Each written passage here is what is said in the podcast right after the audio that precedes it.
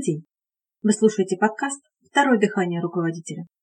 Это подкаст для владельцев бизнеса и руководителей, которые хотят получать больше результатов от своих сотрудников. С вами Елена Бояркина, и сегодня мы поговорим о выгорании руководителя, о том, почему вдруг или не всегда вдруг пропадает желание заниматься управлением организацией или ее частью. Недавно мне рассказали про одну женщину, которая достаточно большую часть своей жизни посвятила работе руководителя. Так вот, все чаще и чаще у нее возникает идея. Все надоело, хочу на пенсию. У некоторых руководителей такая идея появляется уже тогда, когда до пенсии еще далеко. Итак, профессиональное выгорание руководителя – это снижение личной мотивации, нехватка энергии, нежелание действовать, невысокое эмоциональное состояние. Подобную ситуацию мы называем эффектом угарного газа в управлении. Почему именно такое название? Угарный газ никак себя не проявляет в атмосфере.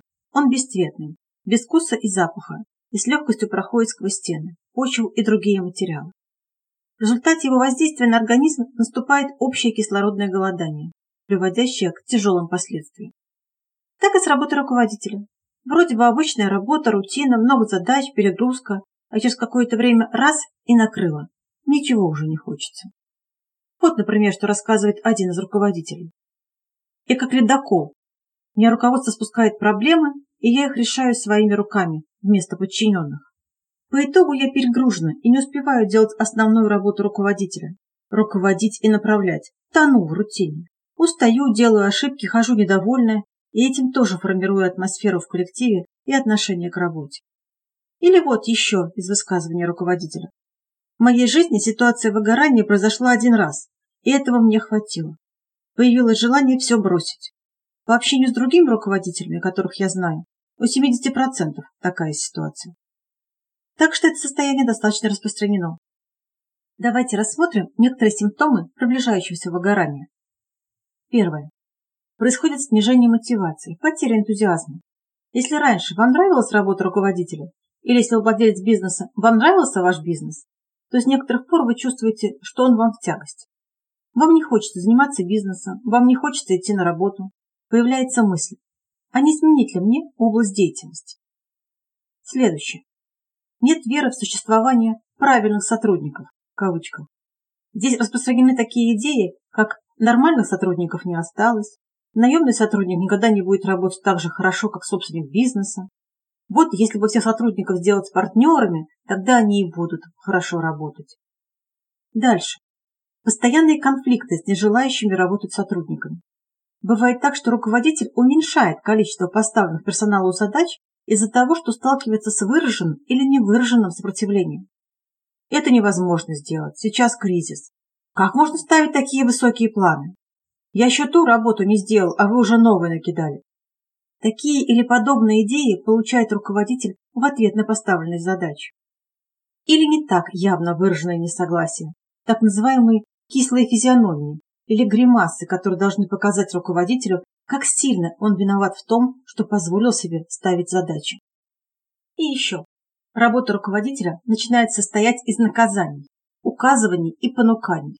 Возникает желание создать систему наказания сотрудников, систему штрафов, депримирования и тому подобное.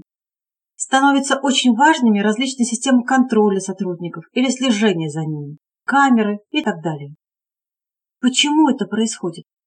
Главная причина в том, что руководитель не способен грамотно использовать потенциал подчиненных для достижения целей компании или отдела. То есть рассматривает сотрудников только как исполнителей простых задач и не привлекает персонал для решения достаточно серьезных проблем компании. Вот пример из жизни одного руководителя. Я герой, которого все ждут. Могу решить все вопросы и быстро все разрулить. Что в итоге? Работники отказываются быть самостоятельными и решать не только сложные задачи, но достаточно простые, если только я максимально подробно не расскажу им, как нужно сделать. Формируется модель взрослый ребенок, и подчиненный, находясь в роли ребенка, ничего не может и не умеет. Приходится постоянно помогать ему. Такое мое поведение провоцирует работников постоянно спрашивать совета и задавать вопросы лишает самостоятельности работников и очень отвлекает меня от работы. Конец цитаты. Кроме того, руководитель сам выполняет задачи подчиненных, является больше рукоделателем, чем руководителем. он завален проблемами и не способен добиться решения задач сотрудников. Вот, например, что осознал один из руководителей, проходя тренинг «Ключевые навыки управления».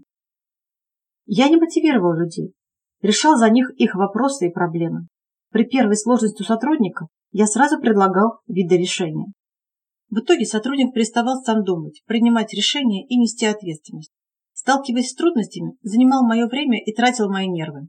При таком поведении остальные сотрудники тоже перестали решать проблемы самостоятельно. Конец цитат. Что же делать? Первое, что нужно сделать, увидеть ситуацию как есть. То есть увидеть, как вы втягиваетесь в работу сотрудников.